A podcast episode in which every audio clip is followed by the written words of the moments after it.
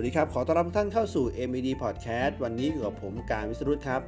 เชื่อว่าคนทำงานที่มีหน้าที่ต้องรับผิดชอบหลาย ๆ อย่างนะครับ หลาย ๆ คนอาจจะเคยทำงานส่งไม่ครบ หรือทำงานตกหล่นรวมไปถึง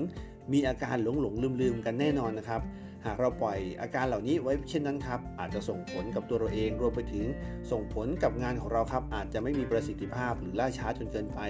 วันนี้ก็เลยขอเสนอ 7 ไอเดียที่จะช่วยจำสำหรับคนทำงานนะครับ ซึ่งเชื่อว่าครับเราสามารถนะครับเอา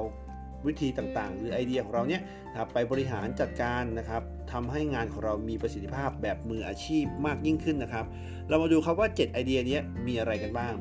ข้อที่1ครับเขาบอกว่าให้เราจดนะครับ จดเพื่อจะช่วยจำแน่นอนครับว่าวันวันหนึ่งเรามีข้อมูลเยอะแยะมากมาย ที่จะต้องติดต่อประสานงานกับคนที่อยู่รอบข้างของเราครับ หากเรานำข้อมูลทั้งหมดนั้นครับมาใส่ในสมองของเราทุกวันเนี่ยโอ้โหมันเป็นเรื่องที่ยากมากครับที่เราจะจำได้ เพียงแค่เราลองปรับวิธีใหม่ครับ ให้เราลองเรียบเรียงนะครับ ความคิดต่างๆ ของเราเนี่ยจดลงในสมุดบันทึกนะครับ ที่เรามีอาจจะเป็นช็อตโน้ตของเราเล่มเล็ก ๆ นะครับ เพื่อจะทำให้เรา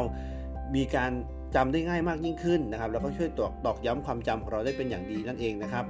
อันที่2ครับเขาบอกว่าสุขภาพดีจะช่วยให้ความจำของเราดีครับเป็นเรื่องที่ดีไม่น้อยเลยครับ ถ้าเราได้มีโอกาสนะครับ ได้ออกกำลังกายไม่ว่าจะเป็นก่อนหรือหลังทำงาน อย่างสม่ำเสมอเนี่ย จะช่วยให้เราเป็นคนที่มีสุขภาพร่างกายแข็งแรง รวมไปถึงการทานอาหารที่มีประโยชน์นะครับ การพักผ่อนให้เพียงพอ จะช่วยให้สมองของเราเนี่ยได้ผ่อนคลาย แล้วก็จะช่วยให้เรามีสมาธิดี เพิ่มความจำให้เราเองครับนะครับ ได้ง่ายมากยิ่งขึ้น หรืออันที่ 3 ครับเขาบอกว่าถ้าเราจำไม่ได้นะครับ บางคนอาจจะไม่ถนัดจด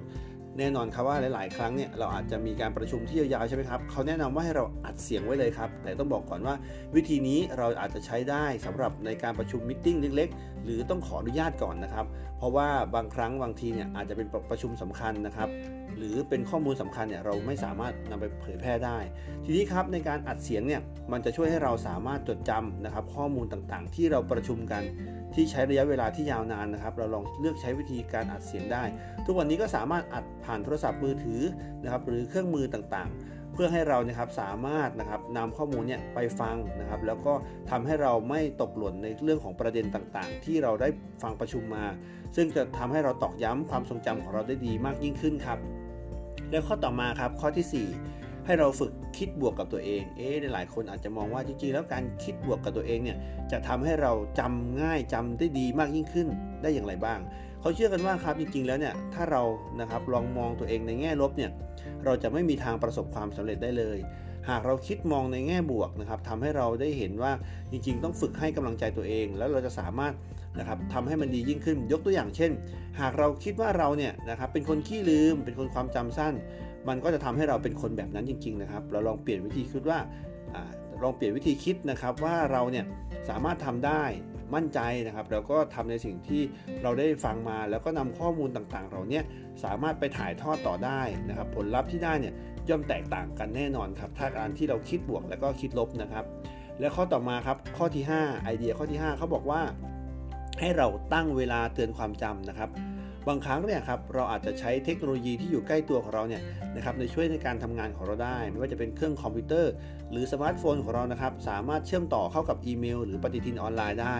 หากเรามีนัดสำคัญหรือมีกำหนดงานที่สำคัญนะครับ เราลองตั้งเวลาเผื่อดูร่วงหน้าสัก1วันครับเพื่อจะได้เป็นสิ่งที่คอยเตือนของเราเองแล้วเราจะได้มีเวลาเตรียมการนะครับในวันรุ่งขึ้น อีกทั้งยังจะสามารถช่วยเตือนความจำนะครับ เพื่อร่วมงานต่างๆ รวมไปถึงวันสำคัญต่างๆ นัดสำคัญต่างๆ ให้เราได้อย่างดีทีเดียวครับ และไอเดียข้อที่ 6 ครับ เขาบอกว่าให้เราลองแปะโพสต์อิดดูครับ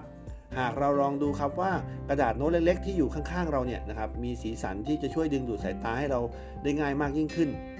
เราสามารถแปะไว้ที่หน้าจอคอมพิวเตอร์นะครับเพื่อเตือนความจำของเรา แล้วก็สามารถให้ทำให้เรามองเห็นได้อยู่ตลอดเวลา ซึ่งจะทำให้เราไม่ลืมนะครับในนัดหมายต่างๆ หรืองานที่สำคัญต่างๆนะครับแบบนี้เป็นต้น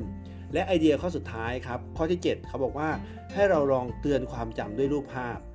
รูปภาพอาจจะช่วยนะครับตัวเราเองเนี่ย เตือนความจำนะครับได้ง่ายกว่าข้อความ บางคนนะครับอาจจะติดรูปภาพสวยๆไว้ที่โต๊ะทำงาน นอกจากจะย้ำเตือนถึงสิ่งที่เราต้องทำแล้วนะครับ ยังจะช่วยผ่อนคลายความเครียดในการทำงานของเราได้อีกด้วย อันนี้ก็เป็น 7 ไอเดียนะครับที่จะช่วยให้เรานะครับสามารถจำได้